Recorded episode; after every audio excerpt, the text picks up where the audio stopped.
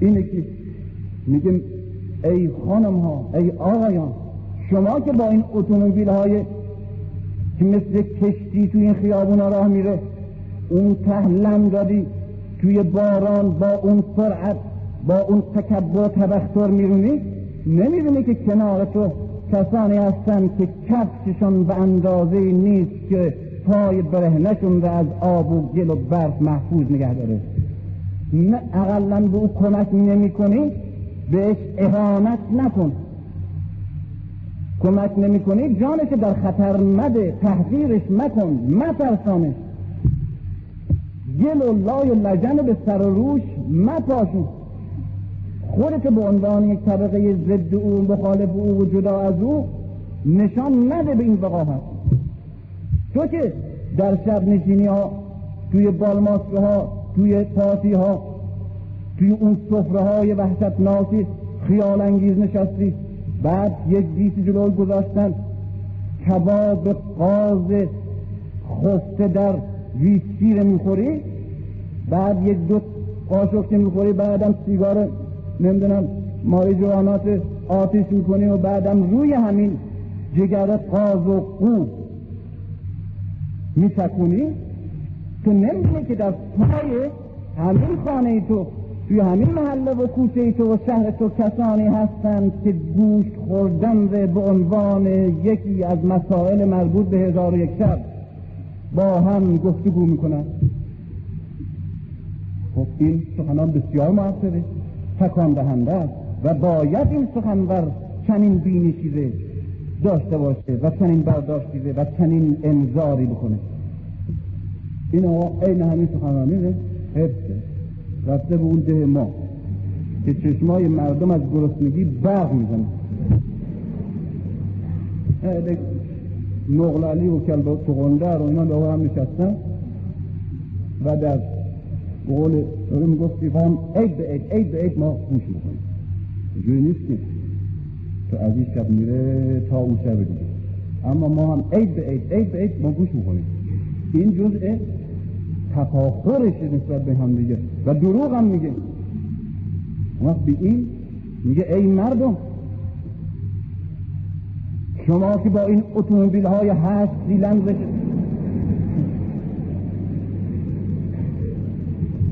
توی این خیابون ها همجور راه میرین، اون فقیر بدبخت آیا شناختین که در چه وضعی و به چه شکل به شما نگاه میکنه؟ به چی نگاه میکنه؟ حواست تو کجاست آقا؟ حواست تو کجاست؟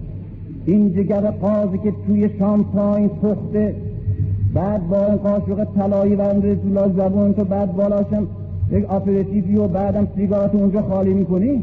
سیگار چی؟ بیچاره زنش روز صد مرتبه تو سرش میزنه که تو چرا چپقت ترک نمی کنی برای که سیاهی بکنم هسته هزار شده از پارسال تا هسته قرم چپقی شده بلکن اقلا بلخرجی ها این بلخرجیش اینه. این واعظ میبینیم دوی چی تکیه میکنه، چه سخنی داره. واعظ کس روشن فکره، نقش روشن فکره، عالم نیست. معلم مکتب عالمه، اون مروج کشاورزی اون به عالمه، اما سخنران واعظ روشن فکره، یعنی باید در نفس روشن فکر باشه.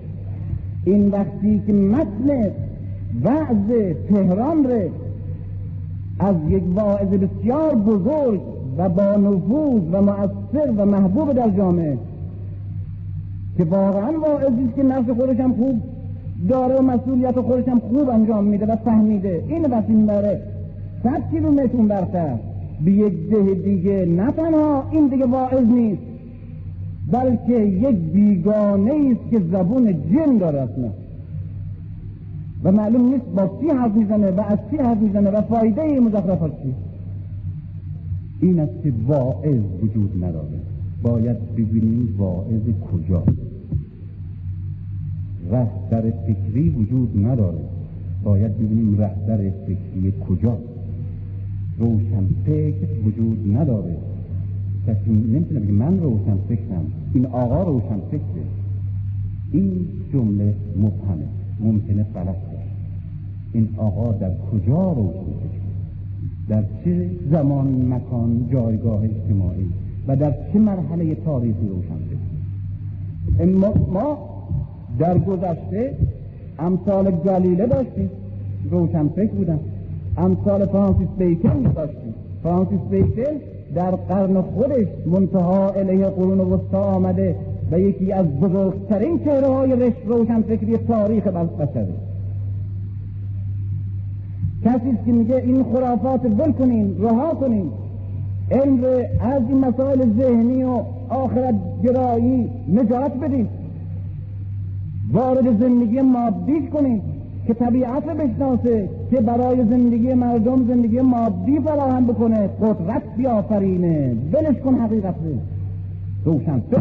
چرا که علم در قرن و در جامعه او منحصر شده به مفاهیم ذهنی و به توجیه و تحلیل کتب دینی و اثبات شعارهایی که کشیش‌ها در قرون وسطا اعلام می‌کردند.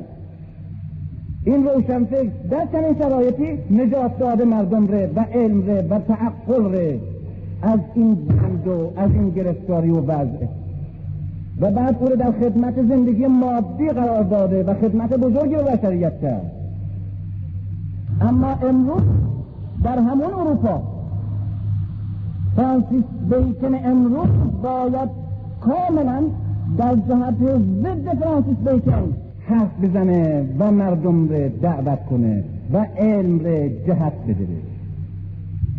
اگر در همون مسیر فرانسیس بیکن روشن فکر امروز بره و بگه باز علم رو فقط و فقط منحصر به تولید اقتصادی و مادی بکنه، همه ابعاد و اذهان و استعدادهای بشری رو فقط در خدمت مصرف و هست بیشتر مصرف قرار بدیم، فقط قدرت بدیم، قدرت، این روشن فکر نیست. این در حد یک دانشمند در خدمت در وضع موجود توجیه کننده ی وضع موجوده، گرچه عین فرانسیس بیکن و بر اساس مکتب و هدف فرانسیس بیکن عمل میکنه و حرف میزنه. زمان عوض شده، نیاز عوض شده، گرفتاری و زندگی امروز بشر عوض شده، منجیش باید عوض بشه، طرز کارش باید عوض بشه، زبانش باید عوض بشه، هدفش هم باید عوض بشه و باید جای دیگری آغاز کنه.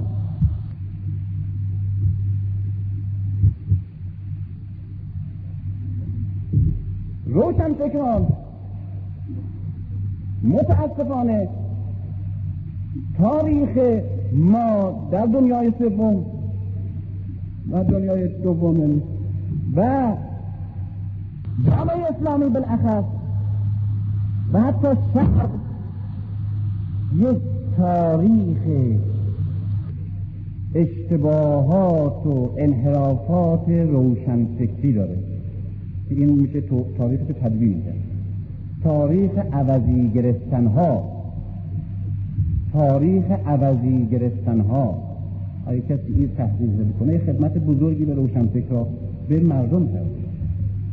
تاریخ عوضی گرفتن ها تاریخ داستان ها و فاجعه هایی که روشنفکران جامعه های اسلامی و روشنفکران جامعه های سنتی شرق در اثر همین اشتباه که خیال میکردن روشنفکر مثل دانشمند باید شعارها و ایدئولوژی های خاصی به در غرب یا در جای دیگه فرا بگیره و بعد مثل فلان دوستش که طبق به جامعه خودش میاره یا معماری جدیده این هم روشنفکری به جامعه خودش بیاره و نفس روشنفکرانه داشته باشه.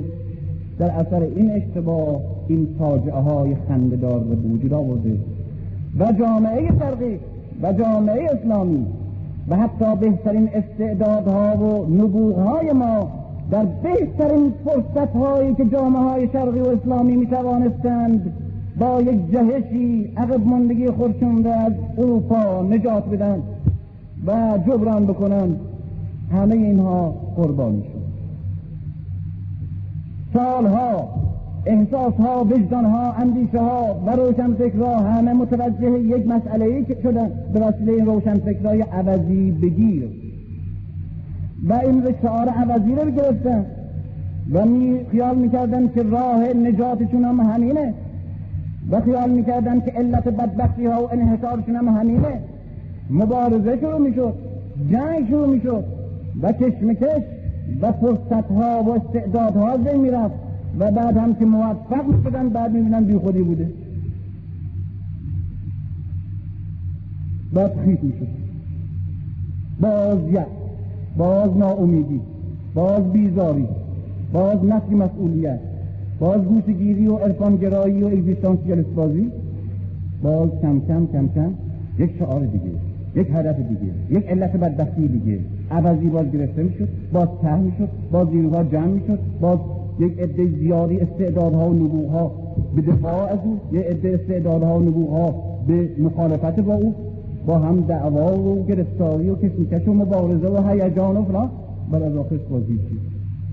یک دوره‌ای ما داریم به اسم دوره‌ای که روشنفکران علل بدبختی و همچنین راه‌های نجات و همچنین شعارها و هدفها را عوضی می‌گرفتن، عوضی نشان می‌دادن و بعد از یک دوره مبارزه و جنگ زرگری بعد به پوچی می‌رسیده، به شکست و بعد به بور شدن و بعد به یأس و بدبختی و باز فصل دیگه و باز فصل دیگه. قصه کبیر از فرانسه آمد، از هلند تحصیل می‌کرد، برگشت، آدم روشنفکری، روشنفکرهای عربی آمد و واقعا میخواست برای ملت خودش کار بکنه. روسیه عقب مونده، به قدری عقب مونده بود که حتی از همسایگانش شکست می‌خورد. خود ایران چندین بار شکستش داده بود و اروپا اون همه مترقی، نیرومند، پیشرفته، مردم این همه برخوردار، راحت، آزاد. علت چیه؟ علت این که اینا اینا همه رفتن بالا و هلندیا بر دنیا حکومت میکنن اون موقع و همه اقیانوس ها زیر دست اینا و روسیه اینجوری منحته. این چیه؟ مدتی از تفکر کرد و یک مرتبه به ریشه بدبختی های جامعه خودش رو پیدا کرد و اون هم ریش بود، ریش. برگشت حکومت رو به دست گرفت، یک مرتبه فرمان صادر کرد که به جان ریشا بیفتن. اون ریشای اونجا دیدیم مثل تولستوی مثلا تمام بدنش پوشیده، ریشا همه اونجوری بود. این فهمید که علتی بدبختی اینه که این ریش ها همینجوری آویزونه و علت پیشرفت هلند اینه که صبح به صبح پا میشن و چپه تراش میکنن و کرمبازی میکنن و تمیز میکنن و چربش میکنن و برق میندازن و میان تو خیابون. پس روشنه که اگر یک مسلح بیاد این ریشه ها رو ریشه کم بکنه، روسیه میشه هلند. استادنا جزمه ها به جون ریش ها. بعضی از مردم برای حفظ ریششون سالها از خانه نیامدن بیرون، گفتن ما زندگی ره فدای ریش نمیشه. و بعضی ها هم که ایمانشون به ریششون خیلی متعصبانه نبود، ناچار به این فاجعه تن دادن و آمدن و به هر حال موفقیت نصیب پس. و یک مرتبه چهره روسیه عوض شد، چهره اون همه ریش های یک متری دو عرضی آمد چهره هلندی گرفت، ترتمیز ساخت اما هیچ فرقی نکرد، هیچ بدبختی شفا پیدا نکرد و یک گام جلو نرفت. ریش ها رفت اما ریشه بدبختی همچنان ماند. چندین سال هیجان، کشمکش، فاجعه، ستم، ظلم، خانه ها نابود شده، عزاها، داغها و بعد امیدهای دروغین و هدفهای باسمه‌ای، هیجان و مبارزه و آخرش هیچ، آخرش هیچ. یک معلم ما داشتیم در دبستان، دبستان اون وقتا و در مذهب مذهبی و اونها محیط. این خیلی روشنفکر بود، تازم روشنفکر شده بود و خب تون جبران میکرد کم بود. نقاشی به ما دست می‌داد، میگفت که تنها راه نجات ما نقاشی، از طریق نقاشی، از نقاشی آغاز کنیم. اون خب بعد برای توجیه این که چجور از راه نقاشی میشه ملت به نجات بده و بعد یک جامعه مترقی بسازیم، میگفت که از کوچیکی، از کوچیکی نقاش توی مدارس روی بدبختی های جامعه انگشت میذاره و مدل هایی که میده به بچه ها که از رو اون مدل نقاشی کنن، اون مدل ها رو بر اساس اون تل تدوین میکنه و بعد پخش میکنه و بعد بچه ها علت بدبختی رو میفهمن و هدفشون رو و راهشون رو میشناسن. و برای همین هم بود که همه مدل هاش عبارت بود از یک منوچ و نمیدونم مچوک، یه پسری و یه دختری که از کوچیکی اینا با هم بازی میکردن تو کوچه. این مدل اول. جلد دوم مدل این بود که آمدن وارد دبستان شدن در حالات مختلف که با هم رفیقن و دوستن. جلد سوم دبیرستان، جلد چهارم دانشکده و بعد دیگه خیلی رفیق شدن و عشق و به وجود آمده و همدیگر انتخاب کردن و بعد درک کردن و اونا. خب این چه رفتی داره به کار ما در مشرق زمین؟ علت بدبختی اینه که ما، علت بدبختی آسیا و علت پیشرفت اروپا اینه که در اروپا دختر و پسرها مختلف زندگی میکنن و در کشورهای شرقی از هم جدا زندگی میکنن و چون از هم جدا زندگی میکنن منحط میشن و ضعیف میشن و ناآگاه میشن و بعد عقده‌دار و مریض میشن. و اینه که بزرگترین مسئولیت روشنفکر این است که با این مسئله مبارزه کنه و زمینه رو فراهم بکنه تا روزی ما از اول دبستان‌ها و دبیرستان‌های مختلف داشته باشیم و باشگاه‌ها و کلوب‌های مختلف و زن و مرد بدون هیچ گونه حائل و راده و مانع و قیدی با هم آمیزش پیدا کنند و همه قیدهای جنسی رو برداریم و بعد اون وقت مثل اروپا میشه. مثل ریش او اینجا رو گرفته بود و اونجا دنباله همین میبینیم. الان هم الان هم نویسنده ها و روشنفکرای هستن توی همین جامعه که میخوان به همه دخترها و پسرها، به همه پدرها و مادرها فقط و فقط شب و روز بمباران میشه توی خانواده ها و توی اندیشه ها که همه عوامل بدبختی جامعه اسلامی در قید و در قید زن و مرد و این مانع و گرفتگی جنسی. و اگر این آزادی کسب بشه و بعد همه قیود جنسی برداشته بشه، جامعه شرقی نجات پیدا میکنه از همه بدبختی ها، از همه بدبختی. ادعی این رو بزرگترین عامل بدبختی میکنن. نسل پسر و نسل پسر دختر بزرگترین عامل نجات و ترقی و تمدن و استقلال و آزادی. پس شعار معلومه که در این قضیه باید چیکار کنیم. شعار معلوم آزادی وقتی ندی از دیوار میره بالا برای اینکه به رهایی برسه، برای اینکه مملکتش پیشرفت بده. میبینیم که چی شده.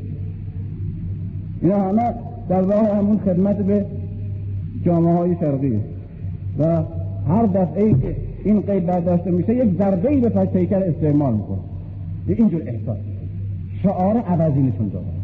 جنگ آزادی جنسی که ناگهان میبینیم در افریقا و امریکا و آسیا و به خصوص جامعه اسلامی علم میشه به خاطر این است که این جنگ زرگری جانشین یک جنگی بشه که باید بشه و برای جلوگیری از یک مبارزه است که اون مبارزه برای صاحبان قدرت در جهان خطرناک. این خطری نداره، این برای کسی خطری نداره. خطراتی هم که داره که راهش علم درست کرده در دفتت عمل هست، خطری نداره. و آزادی به این معنا برای جلوگیری از آزادی هایی که میخواهد و حالا دیگه سرش گرم به این آزادی هاست و چون میتونه هم به دست بیاره و چون ممکنه هم هست که به دست بیاره، اصولاً دغدغه آزادی های دیگه از عمق فطرت و ذاتش و وجدانش و خاطرش میندازه بیرون. این یک شعارها عوض شد. دخترها اگر بتونن توالد کنن، دخترها اگر بتونن نمیدونم اینجور لباس بپوشن، دخترها اگر بتونن با پسرها برن بیرون، دخترها اگر پسرها اگر با دخترها بتونن از کوچیکی هم دیگر رو درک کنن، دختر و پسر اگر موانع از بین بره، دختر و پسر اگر که در بیست سال قبل از ازدواج با هم دیگر رو تجربه بکنن، همه بدبختی ها رها میشه. همه خب بعد همونجوری شد، بعد دیدیم که هیچ فرق نکرد. فرقش این بود که غیر از بسیار آمار دیگه اینه که از سال چهل و پنج پنجاه و پنج تا سال شصت و پنج در همین تهران موفقیت هایی و غنیمت هایی که در این جنگ بزرگ به دست آوردیم، در این ظرف ده سال لوازم آرایش مصرفش پانصد برابر شده. اون روزنامه زن شب نوشته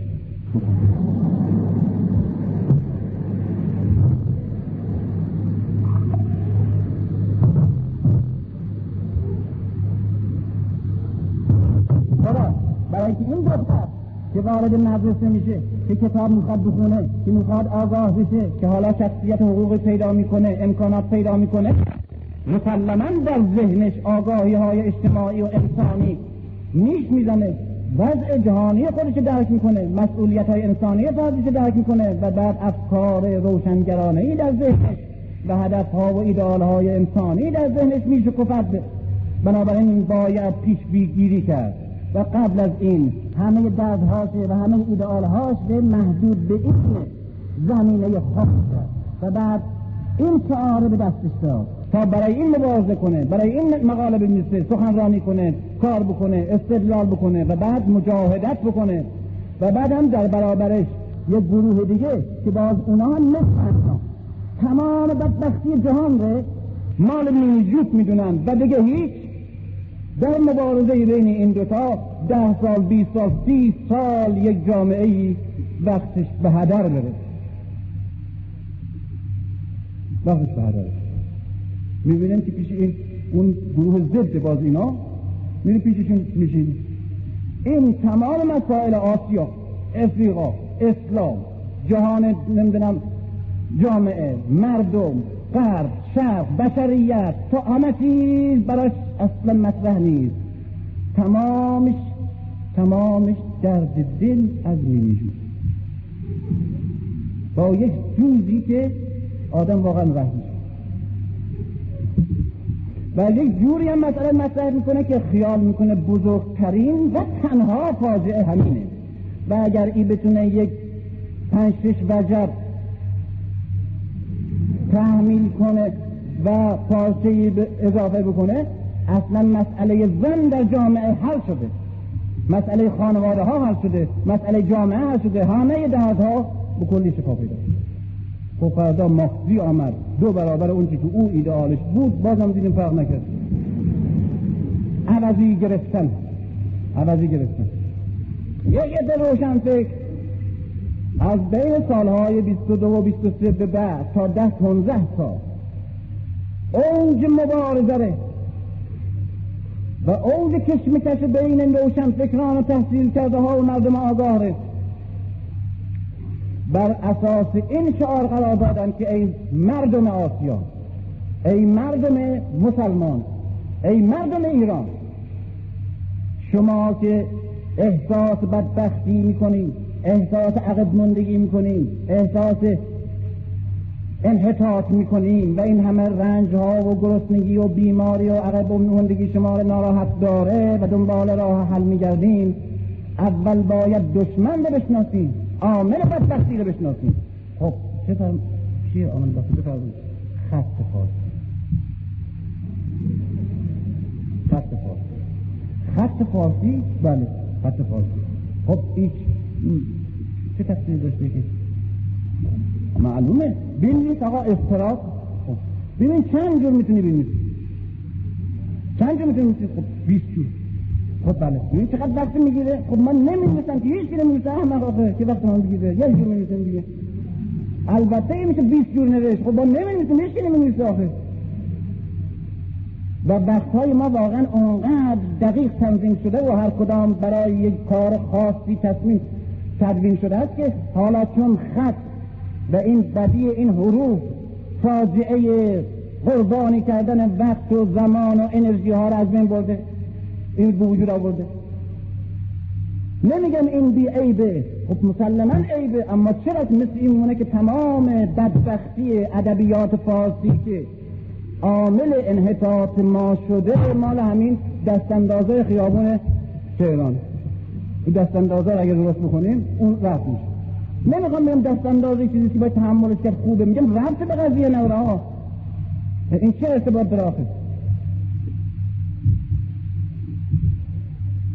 بعد صدها راه هست. این ایمان عمومی پیدا کردن، در عموم به وجود آوردن، روشن فکر داشت که تمام کوشششون رو بگذارن برای دشمن بزرگی که وجود داره و اونم املا خط خط عوض میکنه.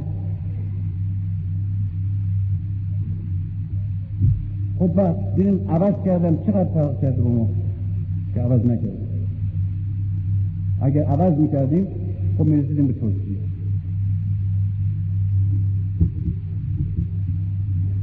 خیلی به خاطر خط از ما پیشرفت ترتره، ما خیلی از او عقب مانده تریم و علتم خطه.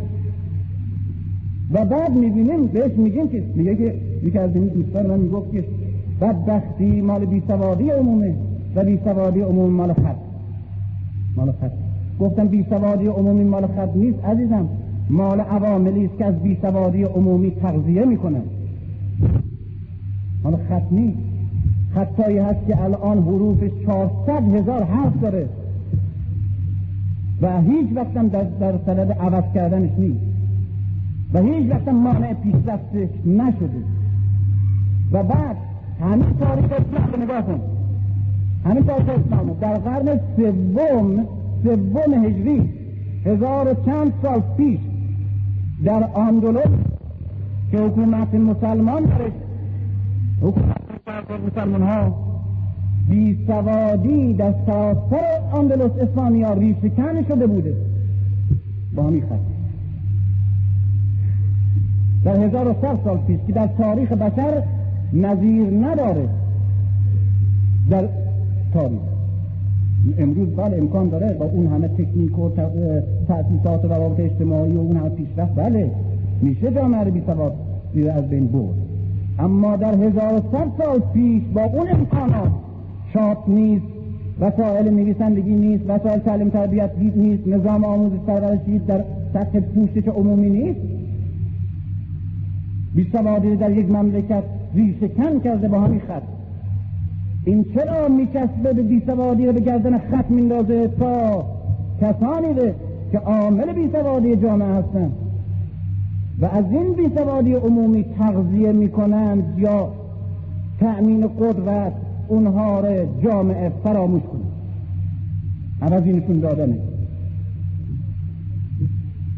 یک مدتی گرفتاری ما داشتیم اینجا، کتاب سوزان، جشن کتاب سوزان.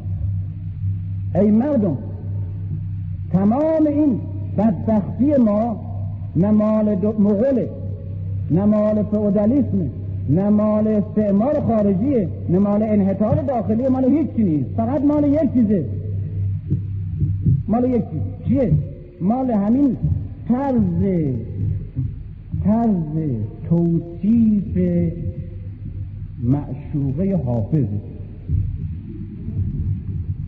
این جوری وصف میکنه حافظ از معشوقش که باعث انحطاط ما در طول هزار و هفتصد سال هفتصد سال. خب چه رفتی خواسته تأثیر در سرنوشت اقتصادی ما داره؟ آخه معشوقه حافظ در سرنوشت خودش تأثیر نداشته، به خاطر اینکه جامعه رو به لاابالیگری و به نمیدونم غزل سرایی و ادبیات و شعر و اینها میکشونه. من نمیگم که شعر قدیم ما تبرئه باید بشه و عامل پیشرفت ما بوده، نمیخوام اینو بگم، نمیخوام بگم که یکی از بزرگترین آثار هنری جهانه، اصلا به این مسئله کار ندارم، مسئله متدی که الان بحثونه. میخوام بگم دیوان حافظ، کتاب مفاتیح الجنان، نمیدونم مثنوی مولانا، که این به این شکل مطرح میشد که ای مردم من پیدا کردم دوزتونه که فرهنگتونه بود، آزادی و غیرت و آگاهی و همه چیز از این بود، استقلال نابود کرد. خب کی بوده استقلال ما؟ چه نظامی بوده؟ همین سه تا کتاب بوده. پیدا کردم علتش، جمع شدم به هفته یک مرتبه با تشریفات و سخنرانی و هیجان و اخبار و این کتاب می‌خوندم. این کتاب این کتاب این یک شعار کاذب است تا یک هدف کاذب و ایمان کاذب در جامعه ایجاد شد، تا در پناه این عوامل واقعی و حقیقی انحطاط و بدبختی پنهان بمانند در امن، و تا بهترین فرصت‌ها و بهترین نیروها و بهترین گروه‌های متفکر یک جامعه در راه عوضی یخه آدم‌های بی‌تقصیر و عوامل بی‌تقصیر را به عنوان مقصر بگیرن تا اون مقصر بتونه فرار کنه.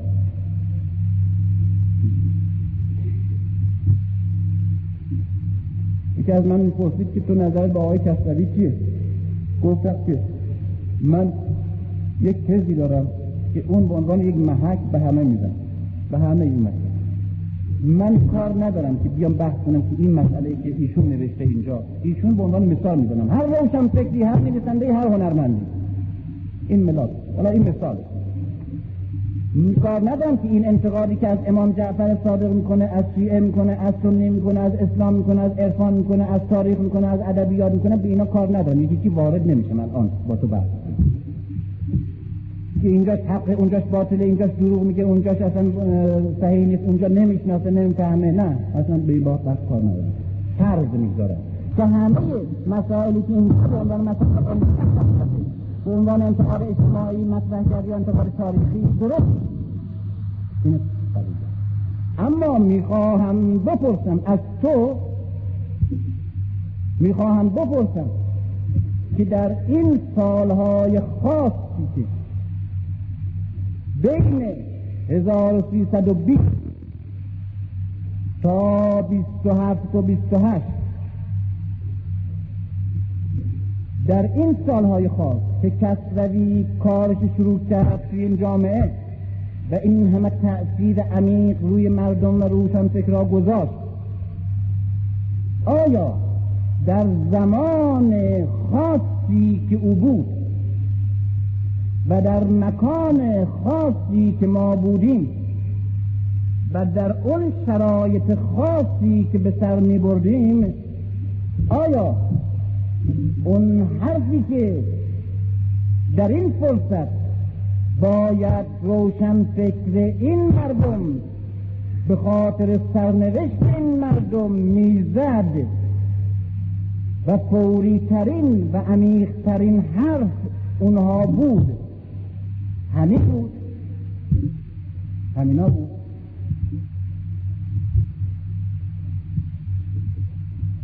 چرا در این دوره، چرا در تمام این نوشته ها و مجله ها این همه به مفاتیح الجنان حمله شده، زندان بزرگترین فاجعه اسمی از نفس برده نشد؟ کدام حرف فوری ترینه که جامعه ایران، نویسنده های ایران که در اون موقع می توانستن همه چیز بگن، آیا عالی ترین و فوری ترین و حیاتی ترین مشعار همین که فرسوزی و توجه دادن مردم به معشوقه حافظ یقه او رو بگیرن، یا اینکه مسائل عینی و اقتصادی و سیاسی در سطح جهان و مسائل استعماری فوری ترین؟ کدامش رو باید اول میگفت و این میگذاشت برای همیشه، چون همیشه میشه به مفاتیح و به کتاب حافظ حمله کرد؟ و آیا این یک اصلیه، یک اصلیه استنباط نمی کنه این بررسی که در مسائل اجتماعی این بزرگترین فرق روشنفکر دانشمند اینه که در مسائل علمی، در مسائل فلسفی، تکنیکی، حتی هنری، ما باید ببینیم ببینیم که این حرف از لحاظ منطقی و علمی واقعیت آیا راست یا راست نیست. من با یک طبیب، من با یک فیلسوف، من با یک عالم باید بشینیم بحث کنیم که برای مثلا بهتر شدن کشت چغندر باید این کار کرد یا این کار. من میگم این نظریه تو، نظریه یک چیز دیگه، و کدام نظریه درسته؟ اون کسی که با تجربه و با قوانین علمی توجیه بشه اون درسته، اون دیگه همش غلطه، باید هم ریخت دور اگر غلطه. اما اما در مسائل اجتماعی غیر از عامل حق بودن یک حرف، عامل دیگه‌ای و هم باید روشن فکر روش تکیه کنه و به دقت بررسی کنه به نام جغرافیای این حرف، جغرافیای این تز، این تزی که الان تو دادی بر اساس این تحقیقات علمی درست، اما در عین حال این حقه، درسته، واقعا درسته، اما از یک سوال دیگه میکنم باید بوام جواب بدیم که الان در مکان و زمانی که الان هستیم طرح این طرح آیا درسته یا درست نیست؟ چون در مسائل اجتماعی گاه یک حرف حق در غیر زمان مکان خودش عامل باطل میشه و یک حرفی که حتی از لحاظ علمی پایه‌ای درست نداره در یک جو اجتماعی خاص میتواند نقش مثبت داشته باشه. مسائل اجتماعی اینجور در افریقا در همین مبارزات اخیر رهبران و روشنفکر ببینیم، این روشنفکران افریقا بر این عقیده توده مردم افریقایی تکیه میکردن که اگر هر کس دشمن را زخم بزنه اما نمیره، روح او به وسیله دشمن نابود میشه و دشمن ازش انتقام میگیره. بنابراین این بیاه خرافی افریقایی کو میکوشید تا دشمن ره زخم کاری بزنه که در جا بمیره، چون اگر نمیمرد اون قربانی میشد، توی تاریکی نصف شب امسا اینا به وسیله ارواح نابود میشه. این یک باطل. اما در مبارزه افریقا با الان حتی با پرتغالی ها به وسیله رهبران روشنفکران این جامعه این عقیده عمومی به صورت یک حربه و یک عامل بسیار بران و مؤثر در مبارزه علیه استعمار استخدام شده، در صورتی که اگر این از لحاظ علمی توی دانشگاه توی بحث‌های علمی مطرح کنیم یا خرافه مبتذل خواندگار. چنان که برعکس می‌بینیم بسیاری از مسائل اساسی که حق در غیر واقع جایگاه خودش و زمان خودش عامل انحطاط شده، عامل انحطاط ناسیونالیسم در قرون وسطا یک رول بازی کرد، در افریقا الان یک رول ضد دوره بازی میکنه. ناسیونالیسم در افریقا الان یک کاردیه که جامعه سیاه افریقایی را که در برابر یک سرنوشت مشترک هستند و احتیاج به یک تشکیل یک وحدت بزرگ افریقایی دارند قطعه قطعه میکنه، تیکه تیکه میکنه و لقمه لقمه در برابر استعمار در افریقا پخشش میکنه و به جان هم میندازه، در صورتی که همه ناسیونالیسم در اواخر قرون وسطا جامعه بشریده از یوغ پاپ و مذهب انحرافی و استبداد دینی نجات داد و به اونها آزادی اجتماعی و همچنین آزادی فکری بخشید. مکتباً یکی در الجزایر برای اینکه مردم الجزایر از وسط شقه بشن افکار موریس دوبره، افکار مترقی اشخاصی مثل روسو و مثل ولتر مسائل تکیه های عمیق علمی بر اساس ملیت و ناسیونالیسم همین افکار مترقی نجات بخش اروپا که از لحاظ علمی هم درست بود در سالهای هزار و نهصد و پنجاه تا شصت بزرگترین فاجعه را بالا آورد در شمال افریقا، برای اینکه بر اساس جدا بودن و غیر قابل تفاهم و خویشاوندی دو نژاد بربر و نژاد عرب نطفنی بود و بعد عرب و بربر که به عنوان افریقایی و به عنوان انسان ضد استعمار و به عنوان هر دو قربانی یک استعمار خارجی فرانسوی و به عنوان مسلمان، اینا همه اینا رو به وحدت می‌کشوند.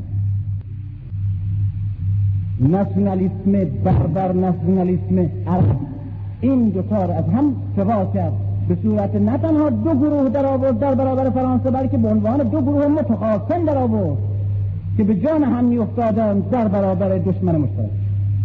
این است که می‌بینیم یک مکتب حق و علمی و درست در شرایط خاص میتواند یک نقش مترقی نجات بخش انسانی و در شرایط اجتماعی دیگه یک نقش کاملا ضد او بازی کنه. این است که هر وقت یک چیز اجتماعی میرسیم باید غیر از این بحث که حق از نظر منطقی یا باطل بررسی کنیم و تعیین که آیا در جغرافیایی که این حرف زده میشه میشه چه تأثیری و انعکاسی و چه آثاری برش میترک شده. این جغرافیا یک تز اجتماعیه، مثال علمی جغرافیا رو یه نداره. بحث یکی غیر از این دشمنای عوضی که تمام فرهنگمون که از بین رفته، تمام بدبختی های میان تازه است، تمام بیچارگی هامون مربوط به زبانمونه. خب زبانمون که تقصیر کرده، این همین تمام این بدبختی ها مال همین کلمه های عربی که تو زبان ما هست. خب چکا کنیم؟ بعد داریم بریزیم دور. خب بعد چی میشه؟ بعد درست میشه، همه بدبختی ها شفا پیدا میکنیم. هیچ کس خبر نداشت مال همین کلمات. حالا بیا جارو کشی صد سال دیگه باید راه بندازیم، همه من مشغول جارو کشی و تمیز و تمیز کردن زمان باشیم، از آخر بعد ببینیم با هم نمیتونیم حرف بزنیم، وقتمون هم گذشته، هزار کار دیگه ای باید میکردیم. بعد میفهمیم که ها این سربندی بوده برای که قافل بمانه از این چیز، همین زبان با همین طبیعت فرهنگی با همین کلمات میتواند به جامعه ما فرهنگ و قناع و معنویت ببخشه و قدرت فرهنگی ببخشه. یک مسئله منحل کردن ذهن. کدام زبانی ساده و تمیز از زبان از کلمات خارجی در دنیا غیر از زبان بدوی ها؟ فقط زبان بدوی که کلمات خارجی نداره.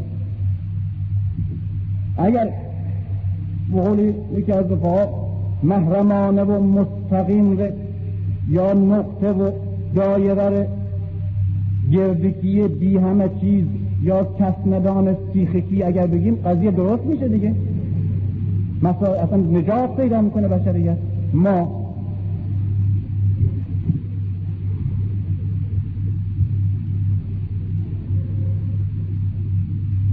یکی یکی اینا از این جهات آفت کردن، از کلمات عربی، از خط، از ریش، از قیدهای جنسی، از نمیدونم لباس، از لباس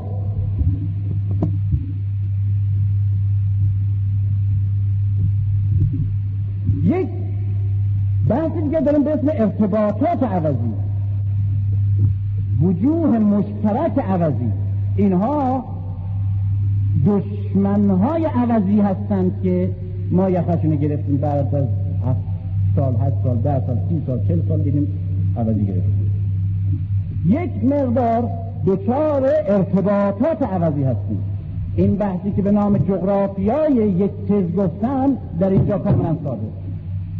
میان دو گروه میان دو گروه هم پیوند، همون که گفتم با دشمنهای عوضی، می شود جدایی و تخاصم ایجاد کرد به ایجاد کردن میان دو گروه متخاصم و جدا و بیگانه با هم پیوندها و وجه اشتراک‌های عوضی ایجاد کردند. و این نقشی که هم در افریقا و هم در امریکای لاتین و بیش از همه در شرق و بیش از شرق در کشورهای اسلامی وجود داشت. چگونه؟ و بعد در تاریخ وجود داشته. در تاریخ میان دو گروه میان دو گروهی و دو طبقه ای که نه تنها پیوند مشترک با هم ندارند بلکه رویاروی هم هستند و باید باشند، این بحث اشتراک ها و ارتباط های عوض، یکی به دروغ و حیله به نام اشتراک و ارتباط دینی، یکی به صورت انحرافی ارتباط خونی و قومیت، یکی به دروغ به اسم ارتباط نوعی، یعنی سه فکر رو سه مکتب درستی که بهش می شود معتقد بود در غیر جغرافیای خودش و زمان خودش به شکل ابزاری توجیه کننده استخدام شد تا میان طبقات و یا ملت‌ها و یا گروه‌های اجتماعی و صف‌هایی که در برابر هم باید باشند و هستند یک ارتباط دروغین و یک همزیستی کاذب ایجاد بکنند و خویشاوندی بی‌پایه. یکی مذهب بوده که همیشه بوده در نظام‌هایی که همواره مذهب به وسیله عوامل ضد مردم استخدام می‌شده علیه مردم، حتی مذهب مردم غیر از دوره‌های خاصی که این نهضت آغاز کارش بوده و به وسیله رهبران صادق و معصوم و صدیق خودش رهبری می‌شده بعد به ایشی کرده.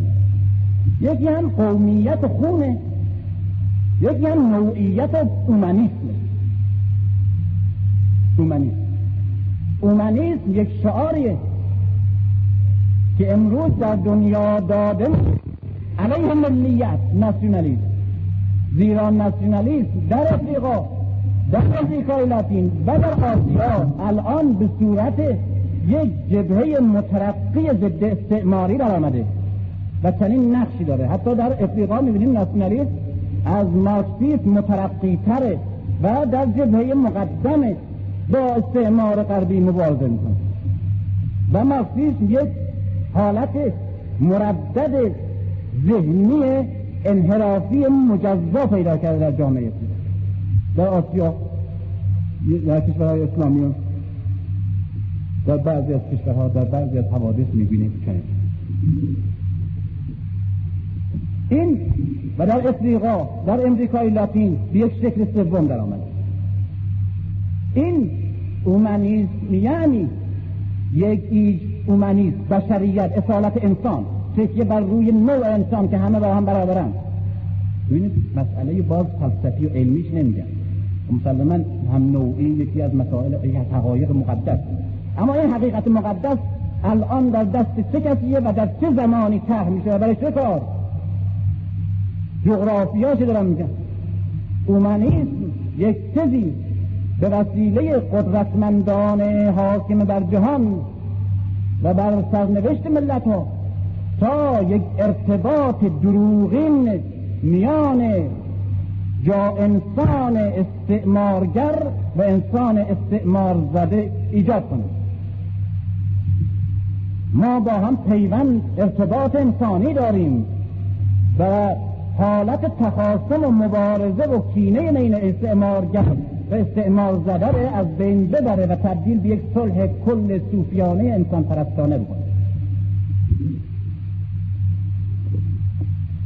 ملیت به معنای قومیت خاص در حالت جغرافیای نامناسب در جامعه گاه به وسیله عواملی که معتقد به خود این فکر نبودند یک پوشش کاذب ایجاد می‌کرده و ارتباط بیپایه‌ای بین و همخونی بین اون کسی و کسانی و گروهی که می مکند و اونهایی که مکیده می شوند.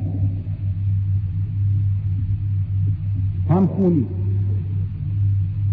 درست هم هست از لحاظ علمی، چون یک گالویی وقتی که بندازن به بغل کسی، این خون اون باور می مکه دیگه، بعد با هم همخون می شن، قوم خیش می شن. و مذهب اینا همه می‌بینیم در در تلقی‌ها و در حالت بکار بردن انحرافی چیزی دارم میگم. و مذهب به عنوان ایجاد یک پیوند مذهبی و اعتقادی و اشتراک در مقدسات بین دو گروهی که یکی استثمار کننده و غارت کننده است و دیگری استثمار شده و غارت شده، وقتی هر دو که با هم مبارزه دارن، این اون میخواد به بردگی و غارت و این میخواد اون رو بکوبه و خودش رها کنه، این حالت حالت طبیعیشونه، به وسیله مراسم و شعائر و تلقینات کاذبانه دینی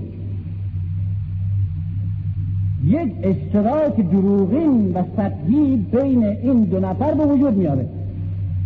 و بعدی میبینه که فلان حاج آقا میاد تو مجلس مثلا مصیبت روزه، خب درسته که حاج آقا پدر ما در آورده و تمام عمر ما باعث دهنت میشیم، هنوز اینو خوردنمون نداریم و حالا خودش درست مثل یک زالوی برم کرده از خون من و بچه من الان زندگی داره میکنه. اما چقدر آدم خوشقلبیه با ایمان مقدسه، دیدی تا تا زد زیر آواز اون نوح خون، هنوز به اسم حضرت زینب نرسید دیگه بشت. ما همچین حال و حالت موفقیت حاج آقا ما نداریم. ما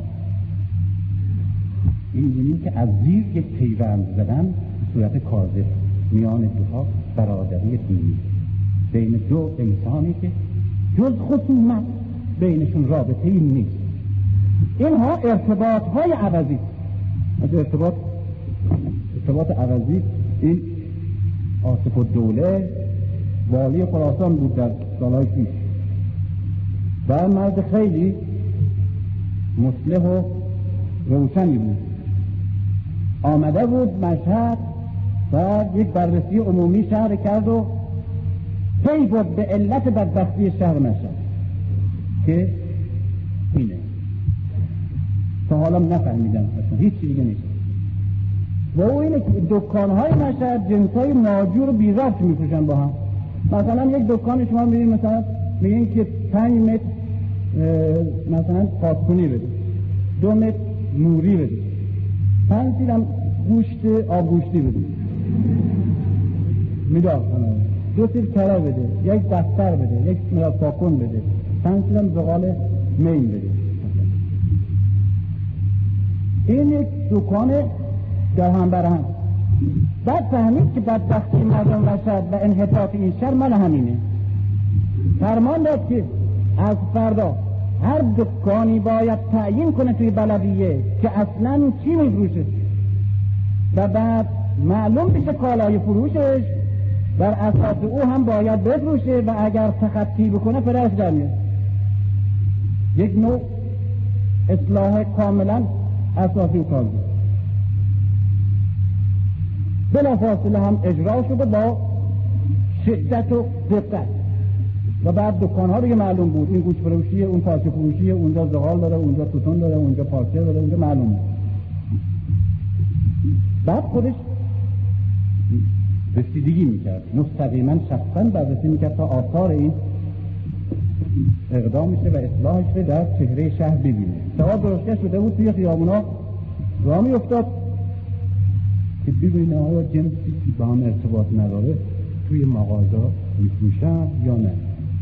نگاه کرد و همه درسته و یک منطقه دکانی دید که اینجا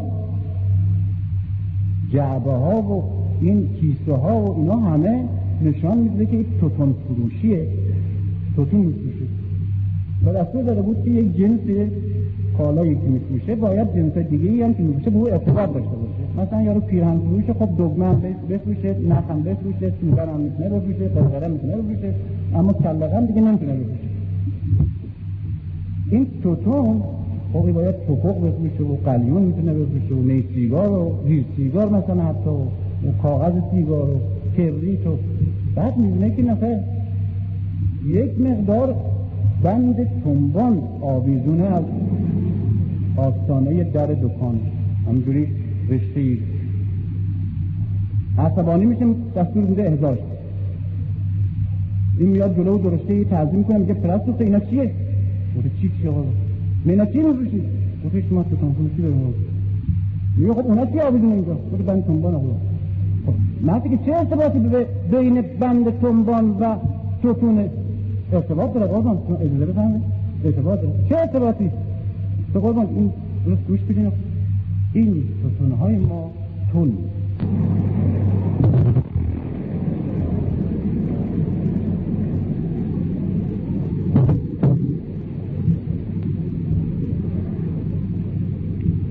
وقتی که مشتری ما توتون میبره دو تا پوکی میزنه سرفش میگیره اون چنان که خود پاره میشه. اینه که ما به هر کس از مشتری‌ها که میاد دوستی تنباکو ما بهش میدیم سه تا هم از این بندتون بونا روش میگذارون بهش میدیم. این ارتباطش ارتباط عوضی بین انحطاط و ریش، بین انحطاط و عقب ماندگی و چادر و بیچادری، بین انحطاط و عقب ماندگی و کلمه عربی، بین بیسوادی و جهل عمومی و خط، و ارتباط بین مکیده و مکنده، ارتباط بین استعمارگر و استثمار زده. اینها ارتباطات عوضیه، ارتباطات بند تنبانیه. الان بنابراین به این مسئله میرسیم که روشن فکر که بزرگترین مسئولیتش بر جامعه اینه که بزرگترین مسئولیتش در جامعه اینه که علت اساسی و حقیقی انحطاط جامعه رو پیدا کنه. این مسئولیت روشن فکر و بعد عامل حقیقی توقف و انحطاط و عقب ماندگی و فاجعه برای انسان و برای نژادش و برای جامعهش و محیطش کشف کنه. و بعد جامعه خواب‌آلود ناآگاهش رو به عامل اساسی سرنوشت و تقدیر شوم تاریخی و اجتماعیش بی‌آگاهانه و راه حل و هدف و مسیر درستی را که باید او برای رفتنش و ترک این وضع پیش بگیرد به او بنمایاند و بر اساس امکانات، نیازها، دردها و همچنین سرمایه هایی که جامعهش داره امکانات و راه حل هایی که برای خاص این ملت و این مردم و این جامعهش هست و میتواند بر اساس یک طرحی و مکتبی از استخدام درست این سرمایه ها و شناخت درست دردها و پیدا کردن ارتباطات حقیقی و علت و معلولی و علمی میان انحطاط و ناهنجاری ها و بیماری ها و عوامل و پدیده هایی که وجود دارد در داخلش و یا در خارجش مسئولیتی را که خود احساس می کند از گروه محدود روشنفکران به متن آمن جامعه خودش منتقل کنند و تضادهای اجتماعی که در بطن جامعهش هست این تضادها را از جامعه وارد خودآگاهی و احساس مردم جامعه کنه. یکی از ارتباط، یکی از این حتی روشن، اینا مصلحان ما این قدیمی ها و منحطا بودن، روشنفکران راستی که خواهند دچار این عوضیگیری ها و اشتباهات بزرگ الان هم هست، الان هم هست. انتها سطح اشتباهش خیلی علمی تر و آبرومندتره، اونجوری تنباکویی نیست. میگه که یک عامل این تکرار میشه، میگه که وقتی جا تضاد دیالکتیک اینجور معنی میکنه. روشن فکر ما عموما میگه وقتی تضاد دیالکتیکی در متن جامعه وجود داره، عامل تضاد و جنگ بین تز و آنتیتز جبران این جامعه رو به حرکت در میاره و به انقلاب میکشونه و بعد وارد یک مرحله دیگهش میکنه و به جلو میرونه و آزادش میکنه. بنابراین نفس فقر یک تضاد اجتماعی، نفس فاصله طبقاتی از نظر اقتصادی که خودش یک تضاد اجتماعی، تضاد دیالکتیکی ایجاد میکنه و این تضاد حرکت ایجاد میکنه، در صورتی که چنین چیزی نیست و این یک نوع فریب بزرگی که یا خودت خوردی یا به مردم میدی. هیچ جامعه‌ای فقط و فقط به این علت که تضاد دیالکتیکی در بطنش هست، تضاد طبقاتی هست، فقر و قنا به صورت فاجعه آمیز و انحرافیش هست، فقط به این دلیل تحول و حرکت و آزادی دست وجود نمیاد. خود فقر در متن جامعه، تضاد طبقاتی در متن جامعه میتواند هزار سال، دو هزار سال، پنج هزار سال، ده هزار سال، بیست هزار سال، سی هزار سال به مطابق جامعه و جامعه در فرم سی هزار سال پیشش همچنان بمانه و منفجر نشه و تحول پیدا نکنه، در این حال که تضاد در داخلش هست، دیالکتیک حرکت نداره اینجا. که این میتونه تضاد دیالکتیکی در متن جامعه تبدیل به تصادم و تضاد آنتیتز و تز و بعد سنتز و بعد تحول اجتماعی بشه. وقتی که تضاد از متن جامعه و توی نظام اجتماعی که هست برداریم، در وجدان و خودآگاهی مردم جامعه بگذاریم، خود این که تضاد طبقاتی هست در جامعه ای، خود این که فقر و ثروت به صورت بسیار شدیدش در جامعه هست، خود این تضاد عامل حرکت و انفجار و عامل تحول نیست. ما الان میبینیم و همه میبینیم که در افریقا، در استرالیا قبائلی هستن که از سی هزار سال پیش نظام اجتماعیشون تا الان ثابت مونده و جامعه بدوی که الان جامعه بدوی، در این جامعه فقر هست، تضاد طبقاتی هم هست، اما در طول چهل پنجاه هزار سال از اول بشریت تا الان میبینیم فرق نکرده، حرکت نکرده، تغییر پیدا نکرده نظام اجتماعیشون، با اینکه در درونش این تضاد هست، انحطاط قرنها بمانه و تغییر نیابد. کی حرکت و کی تضاد و فقر تبدیل به حرکت میشه؟ وقتی که این تضاد از جامعه وارد خودآگاهی مردم جامعه بشه. فقر حرکت ایجاد نمیکنه، احساس فقره که حرکت ایجاد میکنه. تضاد طبقاتی حرکت ایجاد نمیکنه و تصادم ایجاد نمیکنه. خودآگاهی جامعه نسبت به این فاصله طبقاتی که جامعه را به حرکت وادار میکنه. و بنابراین بنابراین وقتی که میبینیم تضاد از جامعه باید منتقل بشه، وارد وجدان و خودآگاهی مردم جامعه باشه، مسئولیت روشنفکر معلومه که مسئولیت روشنفکر معلومه مسئولیت روشنفکر در یک کلمه انتقال ناهنجاری های درونی جامعه است، از درون نظام و بطن اجتماع به درون احساس و خودآگاهی مردم اجتماع. وقتی وارد شد دیگه جامعه حرکت انجام خواهد داد، تحول پیدا میکنه، به نظام و مرحله تاریخی دیگه میپیمانه و اگر نه همچنان ممکن است هزاران سال بمانه. چنانکه قبائل و جامعه های منحصری میبینیم که هنوز به مرحله اودالیته نرسیدن، در صورتی که پنجاه هزار سال از زندگی اجتماعیشون میگذره. اون انسانه. پس روشنفکر عبارت است، اینو خلاصه میکنم بعد نتیجه گیری خیلی دیگه آسانه. روشنفکر عبارت است از یک انسان خودآگاه نسبت به ناهنجاری ها و تضاد اجتماعی، آگاه به عوامل درست این تضاد و این ناهنجاری ها، آگاه نسبت به نیاز این قرن و این نسل